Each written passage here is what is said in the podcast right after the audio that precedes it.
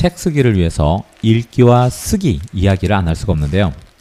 먼저 읽기 얘기를 해보겠습니다. 학생들은 내게 와서 자기들도 글을 쓰겠다고 말한다. 그건 좋다. 그런데 그들 중 대다수는 책을 잘 읽지 않는다. 다른 작가들의 작품을 읽지 않는 사람의 글은 공허하다. 다른 선수들은 상관도 하지 않고 경기를 하는 야구 선수를 생각해보라. 미키 멘틀이 타석에 올라 홈런을 친다. 게임은 끝난다. 그는 내야에서 걸어 나와 경기장을 떠난다. 누구와의 손을 잡지 않고 동료들의 어깨도 두드리지 않는다. 다른 작가의 글을 읽지 않는 작가들은 이와 똑같은 행동을 하고 있다. 글쓰기는 혼자 하는 작업이지만 공동체에 관한 일이기도 하다. 작가에 따라서는 글을 쓰는 동안 다른 작가들의 작품을 읽지 않는 것을 원칙으로 삼는 경우도 있다. 그건 괜찮다. 하지만 글쓰기의 절반이 읽기라는 것은 분명하다. 자신이 쓴 글만 읽는 것은 소용없다. 그건 배고픈 뱀이 자신의 꼬리를 먹는 것과 같은 행동이다. 꼬리가 없어지는데도 뱀은 계속 자기 꼬리를 삼킨다. 얼마 지나지 않아 스스로 자기 자신을 완전히 먹어치우고 만다. 책을 읽지 않는 건 외부의 영양분과 영감을 놓치는 일이다. 책을 읽어야 한다. 당신에게 책 읽기란 좋은 양분이 될 것이다. 쓰기에 대해서 이야기를 하나 더 드리도록 하겠습니다. 글쓰기를 통해 삶의 진실을 경험한 사람은 극도의 부정과 절망감에 빠지지 않는 한 글쓰기를 외면할 수가 없다. 그건 마치 이제 더 이상 물을 마시지 않겠다고 선언하는 것과 같다. 물은 몸속에서 피가 되는데 피 없이는 살 수가 없다. 가끔 사람들이 말한다. 저도 글을 쓰고 싶은데 아이가 다섯이나 되고 온종일 직장에 매어 있고 아내는 맨날 구박하고 부모님이 진 빚도 엄청나고 이유가 끝도 없다. 그러면 나도 그들에게 말한다. 다 핑계예요. 정말 쓰고 싶다면 쓰세요. 이건 당신 인생이잖아요. 그러니 책임을 지세요. 천년 만년 살 것도 아닌데 언제까지 기다릴 건가요? 일주일에 단 10분이라도 시간을 내보세요. 나탈리 골드보가 쓴 글 쓰며 사는 삶의 일부분으로 책쓰기 글쓰기 프로그램 꿈꾸는 만년필을 시작하겠습니다. 안녕하세요. 신혜정입니다. 네, 안녕하세요. 양정 코치입니다. 오늘 읽어주신 책이 어떤 책이라고요? 아, 아까 참조한 책이 글 쓰며 사는 삶이라는 책입니다. 음, 코치님에게 글 쓰며 사는 삶은 어떤 건가요? 어, 아까 그 얘기하고 비슷한데 물 마시는 거 그렇죠. 어, 제가 어, 매일 생각하고 의미 있다고 여겨지는 것들을 만약에 글로 표현하지 않았다면 아마 저같이 좀 개인적으로 많은 사람들을 만나지 않는 그런 라이프 스타일을 갖고 있는 사람은 사실 어떻게 다른 사람들하고 소통하고 어떤 의견을 또 나눠 받겠어요? 네, 저한테는 하나의 저도 물 마시는 것 같아요, 비슷하게. 네, 알겠습니다. 저한테는 질문하지 말아주시고요. 왜? 이제 아니 물어봤는데 다시 봤는데 대답을 해봐야죠. 어, 우리 싫어, 더블 싫어요. 더블로 진행하는데, 네. 자, 질문하실 것 같아서 바로 넘어갔는데 그렇게 콕 집어서 하시면 저희 다른 질문 넘어갈게요. 이번 주 핫 이슈는 어떤 거예요? 네, 어, 글을 쓰는데 음, 많은 사람이 글을 씁니다. 제가 여러분께 오늘 희망의 그 반증 어떤 증거를 여러분께 보여드리도록 하겠습니다. 오, 희망이요? 네, 듣기만 해도 좋은데. 네. 어, 간단히 말하면요, 여러분들이 책을 못 쓸 이유가 없다라는 어. 아주 간단한 하나 이유가 생겼습니다. 어, 무슨, 예, 얘기해 주세요. 그 이유를. 예, 어, 이번 주에 어, 지난 어, 대통령이었던 이명박 대통령의 책 대통령의 시간이라는 어, 신간이 나왔습니다. 오, 대통령의 시간. 네, 어떤 책이에요? 어, 자서전이죠. 뭐 간단히 어. 말하면, 나, 네. 이 자서전인데 본인이 썼을까요? 어, 이 책을 읽고 나서 어, 제가 트위터에 네. 본 총평 중에 이런 게 있어요. 야, 씨, 진짜 나 글 쓸 수 있겠다. 이런 자식도 그 책을 냈구나. 이런 식으로. 야, 정말 네. 세상에 이렇게 부끄러운 짓을 하고도 책을 낼 수가 있는 걸 네. 보니까 나같이 보통한 사람은 정말 비범한 일을 하고 있는 거구나. 어, 아, 내, 나, 내 글도 책을 낼 수 있겠다. 그런 얘기들이 참 많이 나왔어요. 많은 작가, 예비 작가님한테 저는 네. 희망을 줬다고 생각해요. 이 하나의 사건이. 그러니까요. 저도 그 조금 페이스북에서 봤는데 되게 아, 빠르시구나. 네. 책도 많이 파셨구나. 이거 관련해서 어, 손석희 씨가 뉴스에서 어, 다뤘던 내용이 있습니다. 이, 어, 어떤 내용이에요? 이 사람의 회고록에 대해서 조지 오웰의 어, 말을 인용해서 어. 얘기한 게 있습니다. 뭐냐면 자서전은 수치스러운 점을 밝힐 때만이 신뢰를 얻을 수 있다. 스스로 칭찬하는 사람은 10중 8구 거짓말을 하고 있는 것이다. 난 얘기했습니다. 음, 그 저 이 책을 보면 표지를 보면서 공지영 작가님, 뭐 이어령 박사님이라 해야 되나 그분이랑 뭐 박구경 씨 등에서 한동안 그 인터뷰집이 나왔었거든요. 네. 그 표지랑 너무 비슷해서 그 책에 이것도 인터뷰집인 줄 알았어요. 책 표지만 보고는. 음, 뭐 그럼 하디 씨는 이렇게 간단하게 하는 건가요? 어, 하나 제가 글 쓰는 차원에서 얘기를 하나 좀 더 해드리면 좋을 것 같은데 박성재님이라는 님이라는 이 분이 계세요. 어떤 분이세요? 이분이 기자로 어, 원래는 방송 기자셨는데 어, 어떤 이유로 방송사를 나와서 수공의 그 스피커를 네. 만드시는 그런 회사를 이렇게 운영을 하시게 됐어요. 본인이 너무 음악을 좋아하시고 들으니까 그분이 썼던 아주 짤막한 글인데 한번 이 글을 한번 들어보십시오. 어제 오후 청음실에 연세 지긋한 어르신이 한 분 찾아오셨습니다. 제 책을 감명 깊게 읽었다고 하시면서 쿠르베이 소리를 꼭 들어보고 싶다고 찾아왔다고 합니다. 스피커와 앰프를 사기 위해 돈을 모으고 있는 중이라고 했습니다. 그런데 그분은 시각장애인이었습니다. 궁금해진 제가 물었습니다. 제 책은 점자책으로 안 나와 있는데 어떻게 읽으셨어요? 그러자 주머니에서 휴대폰을 꺼내서 보여줍니다. 투지폰인데 이북을 읽어주는 기능이 있더군요. 그분은 제 책 중에 메모리 시켜놓은 다음의 구조를 들려줬습니다. 해고된 후 제가 처음 스피커를 만들었을 때의 느낌을 쓴 대목입니다. 자작나무 합판을 적중한 인클로저의 나무결 무늬는 세상 그 어떤 디자인의 스피커보다 아름다워 보였다. 공방에서 집으로 가져온 스피커를 앰프에 물렸다. 로스트로포비치의 1962년 연주인 슈베르트 아르페지오 소나타 시디를 플레이했다. 수백 번도 더 들은 음반이다. 그윽한 피아노 반주에 이어 가슴을 저미는 첼로가 흘러나왔다. 온몸에 소름이 돋았다. 황홀했다. 그분이 말했습니다. 전 음악을 좋아하진 않지만 슈베르트의 아르페지오 소나타는 모르는 곡입니다. 그런데 박 기자님 책을 읽고 그 곡을 쿠르베 스피커로 꼭 들어보고 싶었습니다. 음반을 틀어드렸습니다.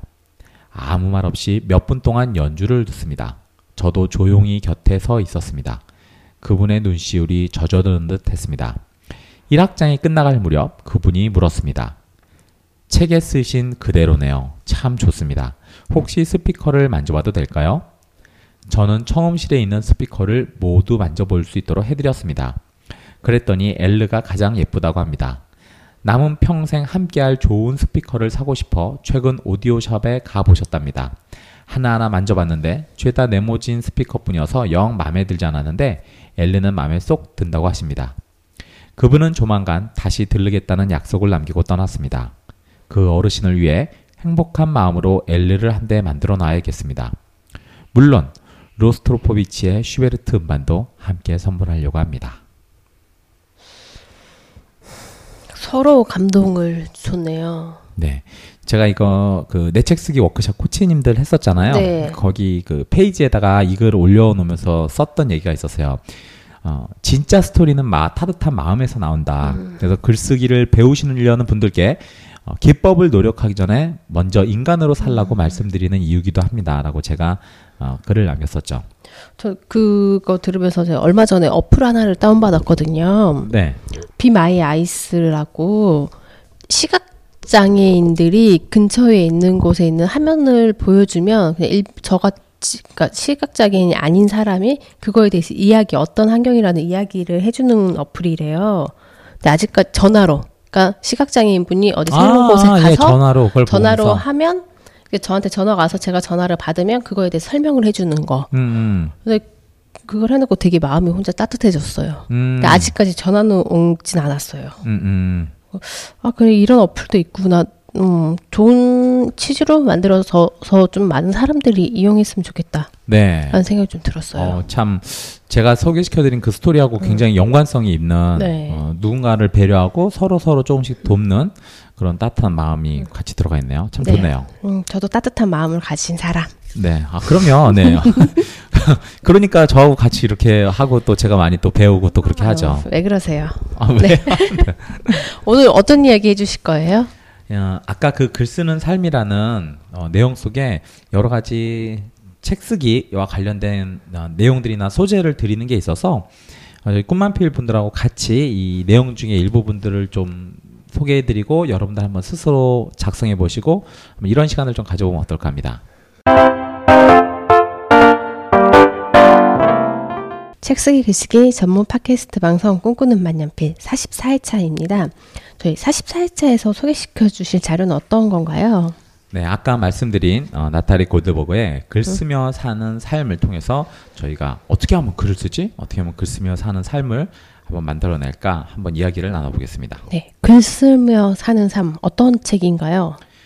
음, 글을 쓰면서 제가 이 미션을 드렸던 내용하고 좀 연관을 드리면 어, 이렇게 해보자라는 책입니다. 그러니까 글을 쓰는 차원에서 여러 가지 이야기를 드리면서 이렇게 써보자, 이렇게 작성해보자, 이런 마음을 가져보자, 이렇게 해보자라는 어떤 행동을 촉구하는 글이거든요. 그래서 제가 꿈만필 분들에게 미션을 드린 게 소개 책의 내용을 읽고 본인하고 연관되는 가장 괜찮은 주제를 스스로 세 개를 꼽아서 그대로 한번 진행을 해보자라고 막 얘기를 드렸던 어, 자료기도 합니다. 양코치님에게는 어떤 게 가장 기억에 남으세요? 자 여기에 한번 이런 내용이 있습니다. 뭐냐면 어, 이렇게 해보자라는 얘기를 제가 참 많이 드릴 텐데 자 이렇게 해보자 말하기 힘든 주제와 상황 이야기를 선택해서 그것에 대해 써보라 천천히 침착하고 성실하게 어느 한 부분도 건너뛰면 안 된다. 그 이야기에 머물러야 한다. 그것을 다 쓰기까지 며칠이 걸릴지도 어쩌면 일주일이나 한 달이 걸릴지도 모른다. 끝날 때까지 매일 쉬지 말고 쓰라. 그날의 색깔, 냄새, 시간도 빠뜨리지 않아야 한다. 매일 글쓰기 전에 들어가기 글쓰기에 들어가기 전에 천천히 오랫동안 물을 마시거나 동네를 한 바퀴 도는 것도 도움이 될 수 있다. 깊은 내면 속 평정과 진실이 담긴 고요한 장소에서 글이 나올 수 있을 만한 활동을 하라. 당신은 안전하다. 주저할 이유가 없다. 복잡할 거 없다. 단순하게 생각하라. 네.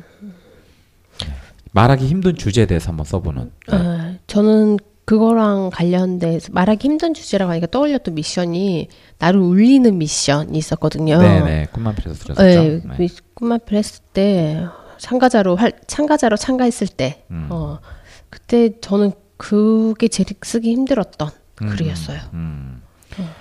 저도 비슷해요. 그러니까 마음속에 있는 이렇게 억눌려져 있던 거를 제가 예전에 그 초등학교 때 선생님한테 맞았었던 그 경험이 굉장히 제 머릿속에 오랫동안 남아 있었는데 그걸 한번 털고 가야 되겠다. 글로 어떤 식으로든. 그래서 아주 그때의 기억을 되살리면서 글로 쓰면서 많이 풀렸었던 경험이 있거든요. 한 번밖에 안 맞으셨어요? 그 선생님한테요? 네. 네. 아, 뭐 수시로 뭐 잡히긴 했겠지만 네. 그렇게 이제 심하게 어, 어, 맞았던 경험이 굉장히 큰 이제 기억으로 남았죠. 지금 제가 다른 분들의 그 트라우마 같은 거를 같이 이야기하고 나눌 때 제 소재로도 쓸 정도로 많이 객관화됐어요. 네. 네. 어, 두- 어쨌든 썼기 어, 때문에. 네. 네. 두 번째는 어떤 거예요?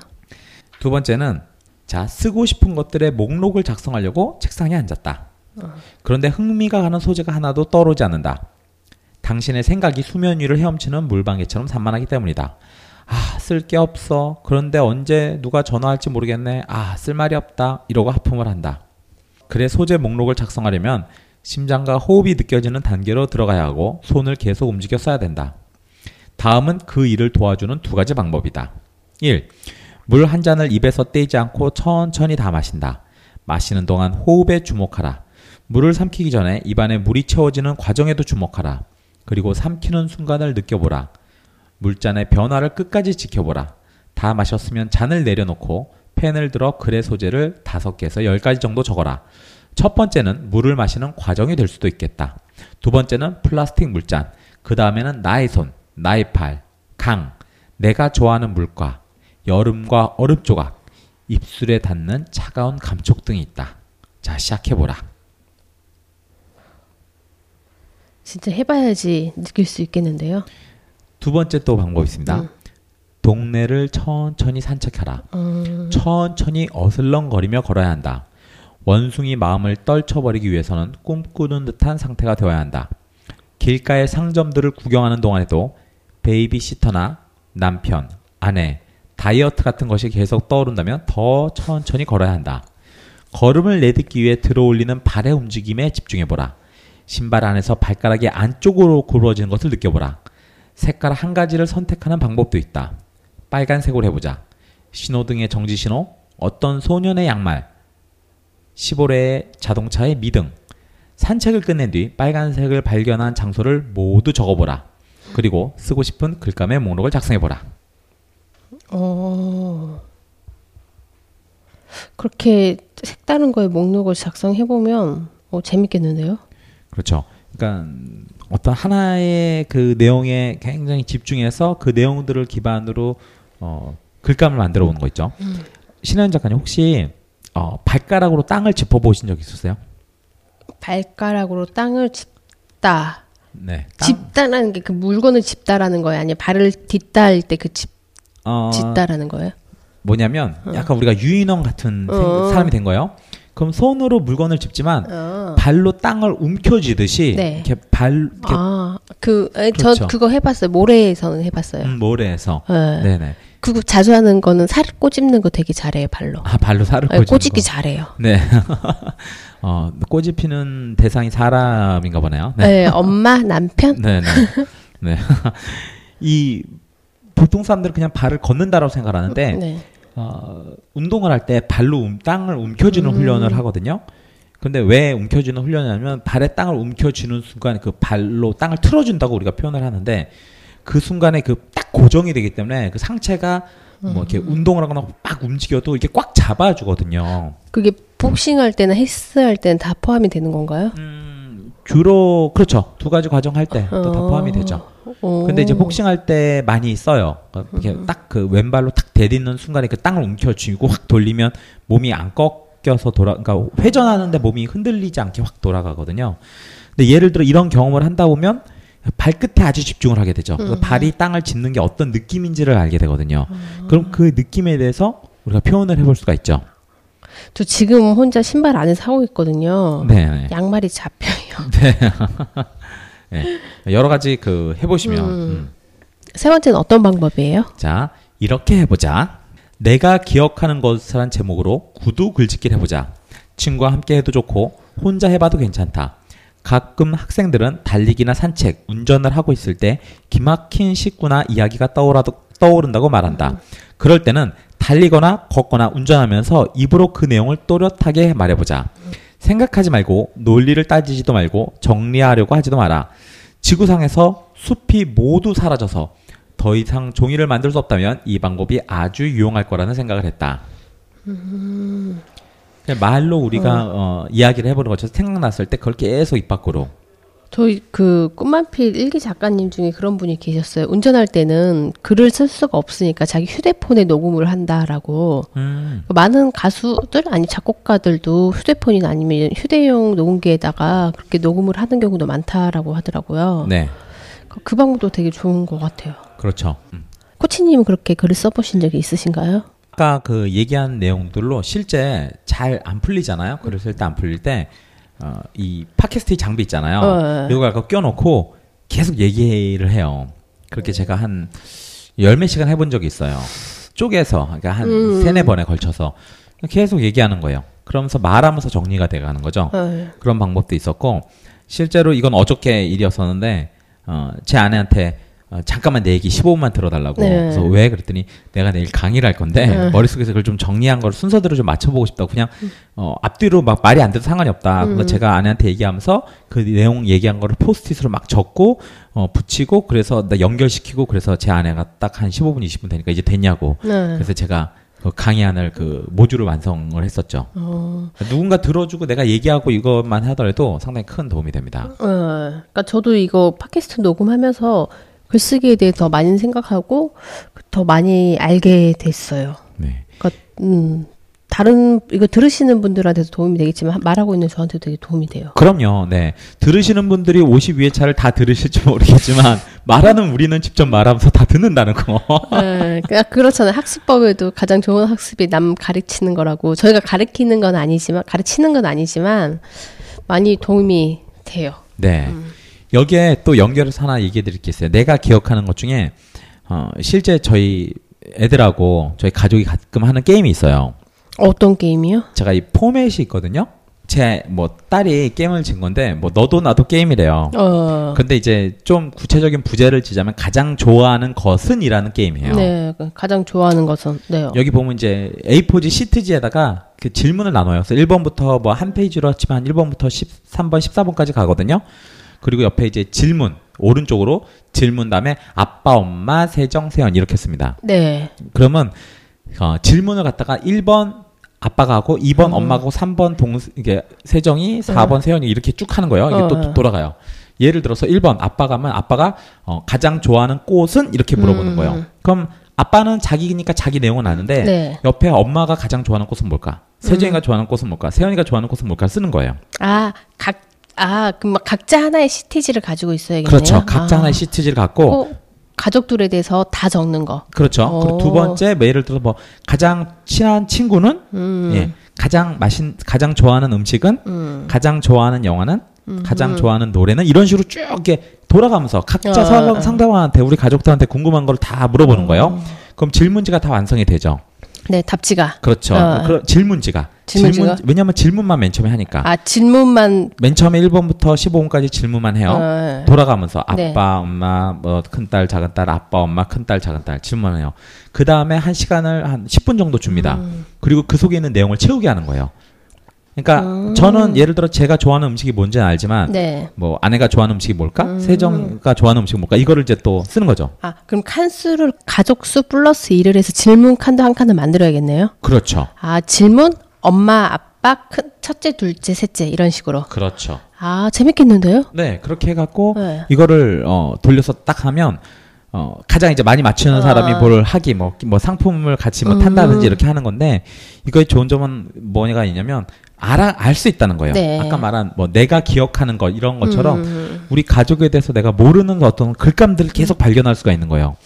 어, 1등이 이게 이 문제가 저희가 15문제를 네. 총네 가족이 네명이 문제를 냈으니까 총 60문제가 60개를 맞출 수 있는 칸이 어. 생기거든요. 곱하기로 들어가니까. 네.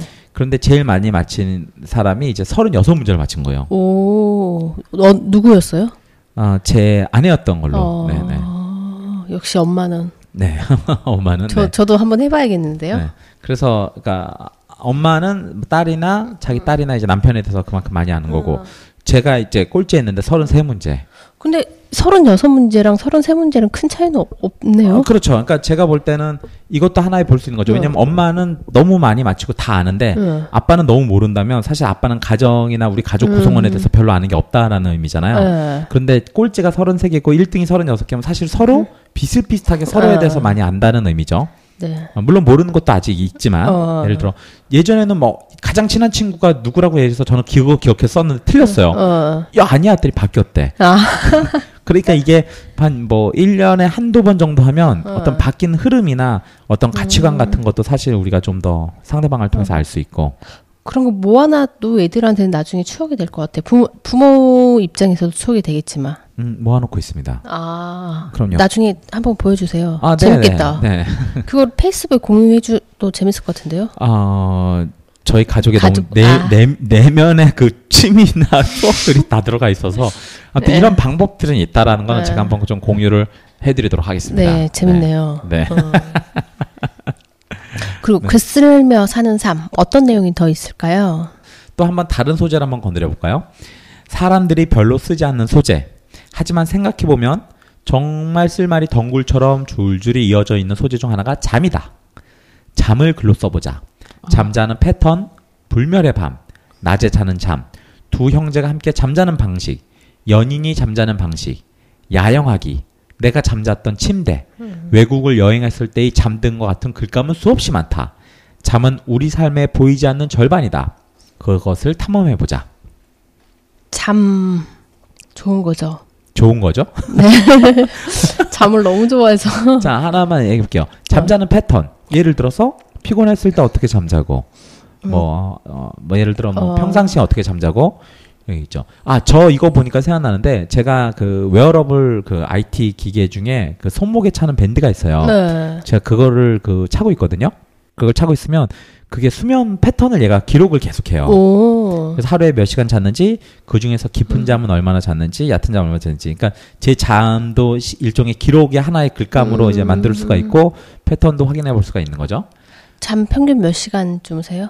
뭐 평상시 제가 그 차고 나서 계산해 네. 보니까 한 6시간, 5시간에서 어. 6시간 정도 자고 주말에 밀려서 몰아서 자는 잠이 한 8, 9시간 아. 정도 저는 자고 있습니다. 네. 제가 보니까. 뭐 나중에 더 누적이 많이 되면 아시겠죠? 어.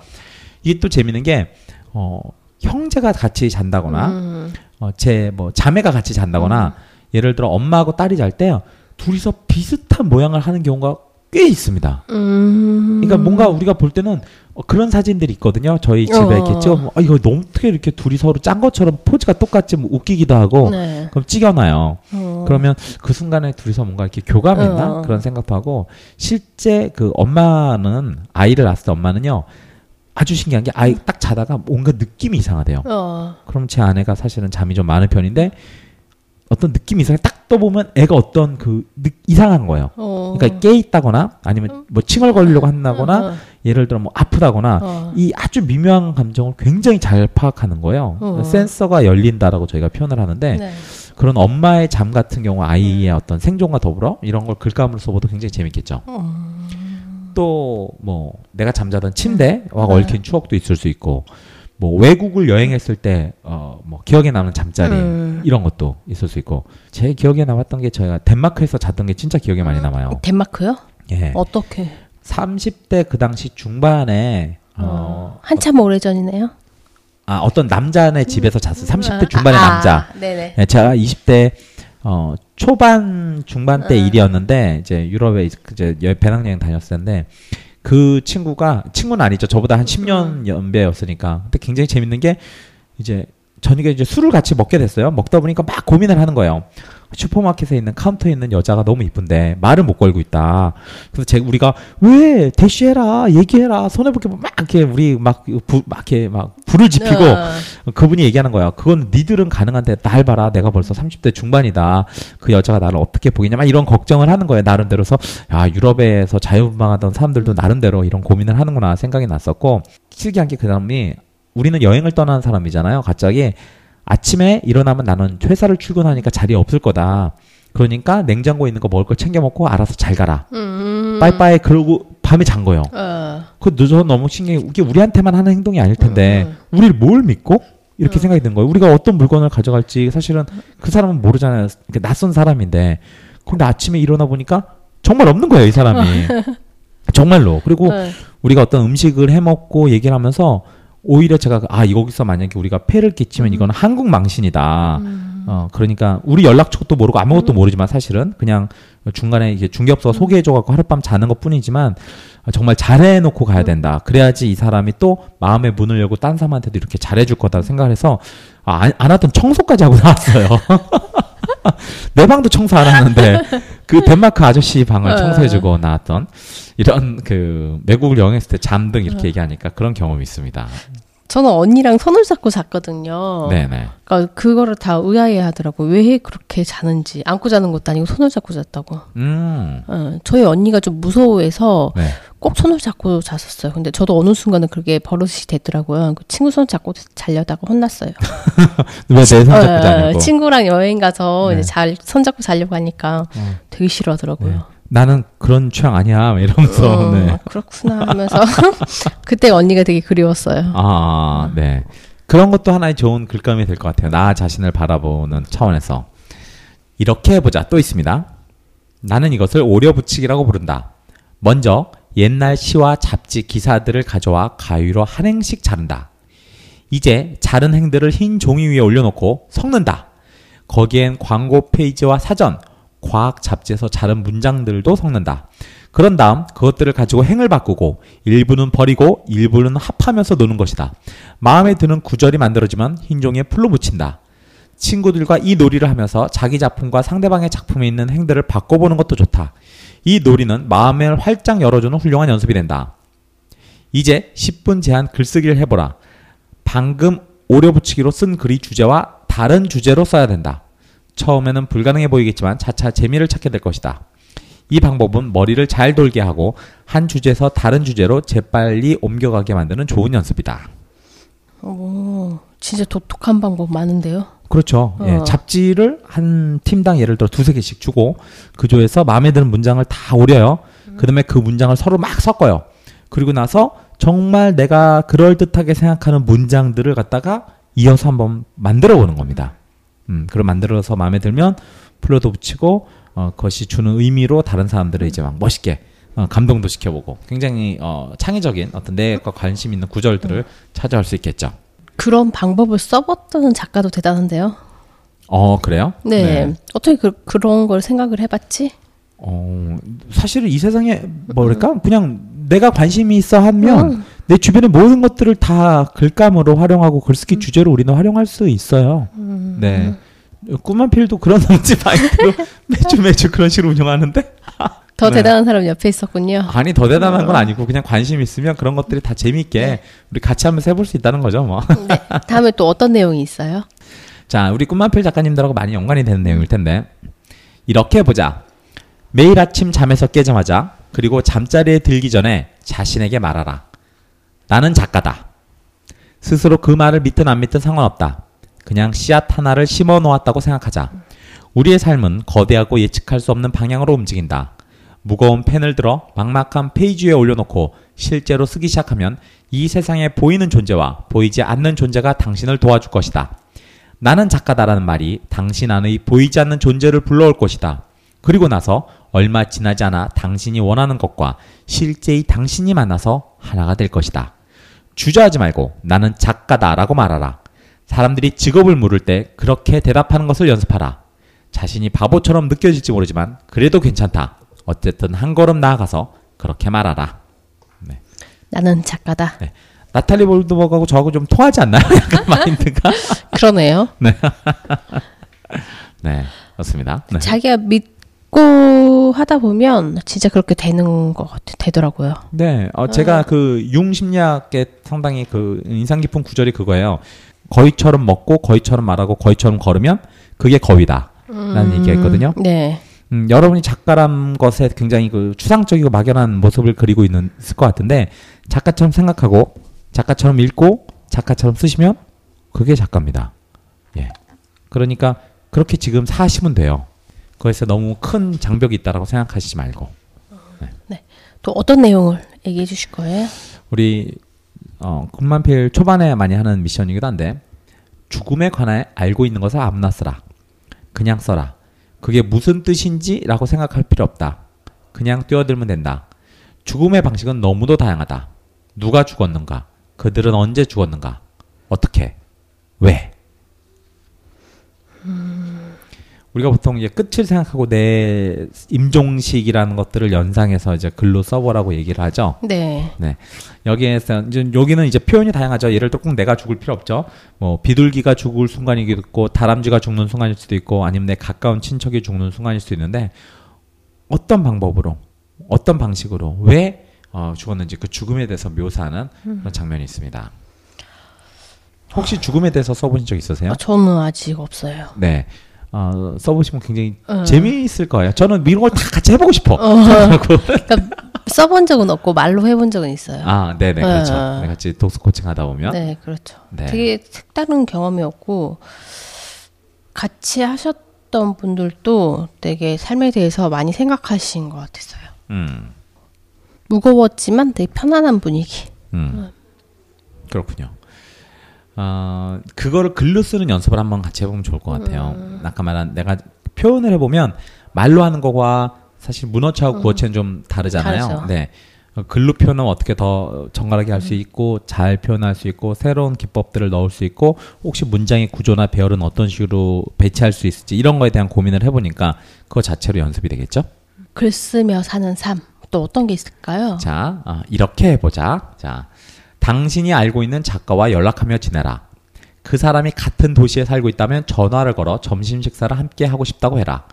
작은 도시라면 그런 대로 괜찮은 방법이겠지만 대도시라면 당신을 당신이 이상하는 사람으로 보일 수도 있다. 그럴 때는 그 작가가 가르치는 강좌를 들으러 가서 그가 활동하는 공간에서 그 사람을 만나라. 그에게 깊은 인상을 남기려고도 하지 말고 그냥 도와주려고 노력하라. 많은 사람들이 자신의 책을 읽고 작가의 책을 읽고 자신의 삶이 얼마나 많이 변했는지를 얘기한다. 하지만 거기서 그치지 않고 내가 자신을 알아봐 주기를 바라는 사람들이 있다. 그럴 때는 공격을 받는 것처럼 좀 힘들어진다. 책을 출간한 작가를 만나지 않아도 된다. 글을 쓰는 사람들과 교류하는 것으로 족하다. 그러니 외톨이로 혼자 지내지 말고 글쓰기 강좌에 참가하며 글쓰기를 사랑하는 사람들을 만나서 그들과 친해져라. 그런 과정을 거치는 동안 글쓰기 생활에 정착하게 될 것이다. 확실히 꿈꾸는 만년필이 있으면 그렇게 돼요. 처음에 글 쓰는 사람들이랑 만나라 작가랑 연락을 해서 밥을 먹으러 했을 때, 어 나 저거 잘하고 있는데 막 맨날 양코 양코치님 매주 보잖아요. 네네. 밥 먹 밥 정 식사를 같이 할 때도 많고 음, 음. 그러고 있었는데 그 뒤에 얘기를 들으면서 아 역시 꿈꾸는 만년필 막 이러고 어, 볼 빨개지고 네, 네. 저희는 그제 글쓰기 얘기도 많이 하고 일 얘기도 많이 하고 그러니까 네. 어, 그럴 수 있죠. 네 네. 또 하나 있는 게 있습니다. 자, 보세요. 지금까지 자기 자신뿐 아니라 다른 모든 사람을 위해 한 일을 말해보라. 제한 시간은 20분이다. 구체적으로 그리고 대담하게 쓰라. 자신이 얼마나 훌륭한 사람인지를 표현하라. 다쓴 뒤에는 곧바로 그 아래 선을 긋고 다른 차원의 글을 써보라. 자기가 알고 있는 모든 것을 쓰는 것이다. 자기가 하고 있는 모든 것은 잊어버려라. 이번에도 20분 동안 쓴다. 무엇이든 이용하라. 논리에 맞게 쓸 필요는 없다. 그냥 나온 대로 써라. 네, 자 앞에서는 다른 사람을 위해 자기 자신을 위해 한 일을 써보는 거예요. 뭐가 있을까요? 뭐 도와준다거나 손을 내밀어 준다거나 아까 그런 어플을 깐다거나 음, 뭐 기부금을 낸다거나 아니면 사람들과 같이 연대하는 어떤 행동을 한다거나 아니면 뭐 할머니한테 자리를 양보한다거나 혹은 나를 위한 거 뭐 케이크를 산다거나 운동을 하러 간다거나 좋은 책을 구- 사서 읽는다거나 뭐 여러 가지가 있을 수 있겠죠. 그리고 나서 자기가 알고 있는 걸 써봐라. 나는 뭘 알고 있을까? 우리 뭘 알고 있을까요? 뭐 팟캐스트 녹음하는 방법, 음, 편집하는 방법 편집하는 방법, 어. 뭐 스마트폰을 다루거나 컴퓨터를 킬 줄 아는 거, 그리고 노래를 부를 줄 아는 거, 뭐 여러 가지가 있겠죠. 네. 한번 20분 동안 생각하지 말고 쭉 그냥 나오는 대로 한번 써보시는 거죠. 그거 저는 그 처음에 다른 사람한테 해줬던 일, 자신한테 했던 일을 쓰면서 글 쓰시는 분들이 자존감이 되게 높, 되- 자존감이 높아요. 그래야지만 좋은 글이 나온다는 생각이 하거든요. 네. 그그 방법의 자존감을 높이는 하나의 방법이라는 생각이 들었어요. 음, 음, 음. 그거하고 조금 연결시켜서 이야기를 해봐 드릴 수 있을 것 같아요. 뭐냐면, 어, 이렇게 해보자. 정말로 사랑했던 것. 충일감과 완전함을 느꼈던 활동에 대해 써보자. 그릴 치즈 샌드위치 만드는 법을 배운 때나 삼촌이 신발끈을 리본 모양으로 매는 법을 가르쳐 준 때처럼 아주 소소한 일일 수도 있다. 어렸을 때 당신이 몰입했던 일이라면 무엇이든 좋다. 구체적으로 쓰되 신갈, 신발끈을 맬 때 창밖으로 보이던 구름, 몸을 굽힐 때 머리 위로 보이던 샹들리에도 세심한 시선을 던지는 것을 잊지 말자. 이것은 좋은 글쓰기 연습이다. 뭔가에 집중하고 그것에 다가가는 한편 그 외의 넓은 세계도 함께 의식하게 해주기 때문이다. 관찰력을 키우라는 말도 포함이 되는 것 같아요. 네. 어, 혹시 그런 경험 있으세요? 뭐냐면 내가 완전히 몰입했을 때 그, 것이 1인칭과 3인칭 전지적 작가 시점으로 동시에 다 느껴지는 것처럼 보일 때가 있는 거 아세요? 어, 있어요. 그러니까 저 같은 경우에는 고등학교 때 농구에 정말 어. 미쳤었는데 그 농구를 할때 아주 그 승부의 순간들 있잖아요. 그러면 마치 그것이 내가 하- 저는 저 자신을 벗어나서 시간을 볼 수가 없는데 뒤돌아서 보면 그때 내 뒤에 있었던 사람들의 표정이라든지 음. 그때 날씨 저는 해를 보면서 농구하진 않는데 그때 해가 비치는 모습이라든지 그 속에서 땀을 흘리는 저라든지가 약간 3인칭으로 느껴질 때가 있는 거예요. 있죠. 음, 그러면서 아주 세부적인 것들이 묘사가 가능한 거예요. 그때 흙먼지가 얼마나 날렸는지, 음. 어, 몸에, 목에 얼마나 들어왔는지, 손끝에 공에 느끼는 그 감촉이라든지, 그리고 음. 막 사람들이 서로 밀치면서 흘리는 땀, 이런 냄새, 이런 많은 것들이 동시다발적으로 떠오르는 기억들이 있죠. 예. 그리고 그 주변에 스쳐 지나가는 사람들도 되게 슬로우 모션으로 지나가죠. 네네. 어. 그런 경험들이 있죠. 네. 그래서 아까 말한 이런 충일했던 느낌, 완전했던 느낌들에 대해서 써본다는 거는 아까 말한 내가 그 감정들을 잡아내는 훈련 그리고 그걸 표현하는 훈련들에 있어서 상당히 글쓰기와 관련해서 도움이 많이 됩니다. 사소한 감정, 그 사소한 물건에서 글이 또 시작한다는 거를 생각하면 사소해지는 게 아닌 게 되는군요. 그럼요. 예, 우리 인생에서 사실은 사소한 게 어디 있겠어요. 예, 음. 예. 제 삶 속에 사소한 게 어디 있겠어요. 내가 얼마나 관심을 갖고 애정을 갖고 찾아내려고 하느냐가 정말 천지차이죠. 예. 음. 마지막으로 하나 더 소개 부탁드려요. 아, 한번 이거 해볼까요? 아, 이렇게 해보자. 기쁨을 느끼게 하는 것들의 목록을 작성해보라. 어머니나 이성 친구가 좋아해서가 아니라 당신이 진심으로 좋아하는 것을 적어야 된다. 물이 담긴 키 큰 물잔, 구운 닭고기 냄새 같은 것도 좋다. 목록에 있는 것들 중 하나를 골라서 10분간 써보자. 친구의 손을 이끌고 자신이 좋아하는 것을 보여주는 것 같은 다정한 행동을 떠올려 보자. 그런 행동을 할 때와 같은 마음으로 글을 쓰라. 내 친구 세실은 내게 돌의 아름다움을 가르쳐줬다. 나를 교회의 한적한 계곡으로 데리고 가서 거기 있는 돌을 보여줬다. 이것 봐. 이 색깔이랑 이 모양도. 내가 그걸 보며 고개를 끄덕이면 그녀는 다시 돌을 원래 자리에 내려놓았다. 그렇게 조금씩 걸으며 돌을 집어들고 보여주었다. 꽤나 시간이 걸리는 일이었지만 나는 그녀의 다정한 모습이 보기 좋았고 그때의 일이 지금까지도 좋은 기억으로 남아있다. 마찬가지다. 당신이 좋아하는 것을 독자들도 똑같이 좋아해야 한다고 강요하지 마라. 천천히 부드럽게 당신이 좋아하는 것을 설명하라. 그러네. 강요가 아니고 설명하다 보면 강요하게 되면 반감이 생기지만 설명하다 보면 아 좋구나 나도 한번 해봐야지라는 생각이 들죠. 그렇죠. 어, 아, 이게 참, 어, 부드럽게, 아, 이거 봐봐, 이거 봐봐, 이거 얼마나 참 좋지 않아? 라고 하면, 강요라는 건 네가 이걸 좋아해, 음. 야 해. 이걸 먹어서 맛있다고 해야 해. 라는 거잖아요. 어. 음. 그 강요보다는 설명, 부드러움. 에이. 어떤 게 기쁨을 느끼게 하는 목록하면 뭐가 떠오르세요? 전 딱 얘기했을 때 먹는 거. 먹는 거 뭐가 떠오르십니까? 어, 빵이 생각났어요. 아. 요즘 제가 며칠 전부터 먹고 싶었던 빵이 있었는데 못 먹고 있었거든요. 빵, 네. 네, 그 팥이랑 연유가 같이 들어가 있는 동글동글한 빵이 있어요. 한 천 원 정도 하는데 파리 바게트에서 파는 거. 네. 그 빵이 떠올랐어요. 어, 이름은 모르고요. 예, 이름은 기, 찾아서 사진은 찍었었는데 기억이 나지 않아요. 크기는 어느 정도 됩니까? 크기는 음, 호빵의 3분의 1. 호빵의 3분의 1. 네. 네, 호빵을 축소시켜 놓은 정도 크기예요. 여자 손바닥 정도 크기?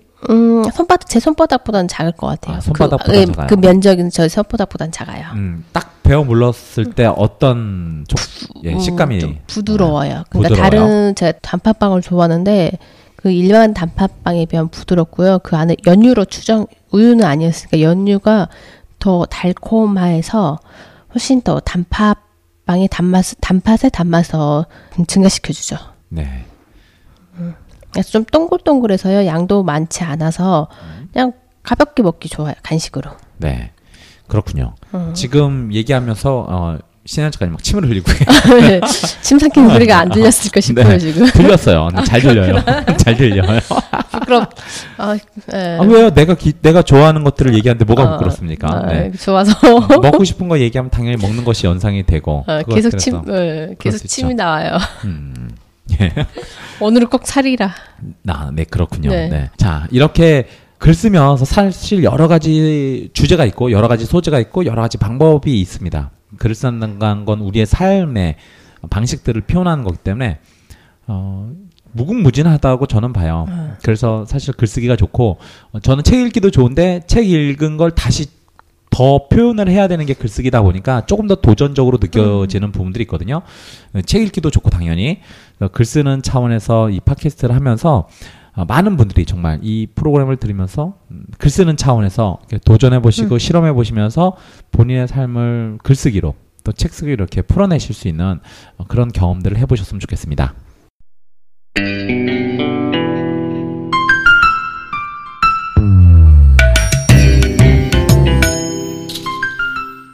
책 쓰기 글쓰기 전문 팟캐스트 방송 꿈꾸는 만년필입니다. 예. 다음 주에 저희가 소개시켜줄 자료는 어떤 건가요? 예, 다음 주에는 저희가 그 역사에 대해서 한번 이야기를 나눠볼 텐데요. 오, 제가 요즘 관심 많은데. 한홍구 씨의 대한민국사에 대해서 어, 그 관련된 자료를 갖고 저희가 좀 더 이야기를 나눠보겠습니다. 네. 그럼 다음 주에 대한민국 역사에 대해서 이야기를 하고요. 오늘 또 추천해 주실 또 다른 자료는 어떤 게 있나요? 아, 오늘 추천해 줄 자료는 아까 말씀드린 책이 그 나탈리 골드보그의 책인데, 어, 이 책보다 더 많은 사람들한테 맨 처음에 그 알려졌던 게 뼛속까지 내려가서 써라라는 책이 있습니다. 네, 저희 읽었었는데 저도. 네. 어, 아마 음, 책 읽기에 좀 관심이 있으시고 글쓰기에 관심이 있으신 분들은 한두 번씩 또 참고해 보셨을 만한 책인데 나탈리 골드버그가 이런 종류의 책 어떤 내면으로 침착해서 자신의 경험을 끌어내는 것에서 나름대로 어떤 컨텐츠를 많이 가지고 계시니까 또 참고해 보면 좋을 것 같습니다. 그러면 오늘의 마지막은 어떤 걸로 해주실 건가요? 네, 그 여러분이 아마 글을 쓰고 싶다라는 거에 내가 뭔가 그 알고 있다. 사람들한테 나누고 싶다. 뭐 이런 얘기들이 있겠죠. 어, 책을 쓰시는 분은 예전에 그 박종편 대표님이 출판사 박종편 대표님이 오셔갖고 그 얘기를 한 게 있는데 책을 쓴 사람들은 어느 정도 진보적일 수밖에 없다라는 얘기해요. 근데 그 진보라는 게 정치의 진보라는 개념이 아니고 세상을 좀 더 나아지게 하고 싶다라는 그런 의미에서의 어떤 그 진보겠죠. 더 나아지게 하겠다라는 그런 차원에서 끊임없이 자기의 소재를 갖고 주제를 갖고 이야기를 할 겁니다. 근데 세상이 그렇게 쉽게 바뀌지는 않을 수도 있겠죠. 본인이 생각할 때 답답해 보일 수도 있고 그럴 때 내 글이 무슨 힘이 있겠냐. 내가 이렇게 한번 말하는 게 한 번 글로 쓰는 게 무슨 영향력 있겠나. 이 책이 뭐 얼마나 팔리겠냐 그런 생각을 할 수 있는데 어, 장하준 씨가 말한 그 내용 중에 의미 있는 좀 구절이 있어서 한번 가져왔습니다. 200년 전에 노예 해방을 외치면 미친 사람 취급을 받았습니다.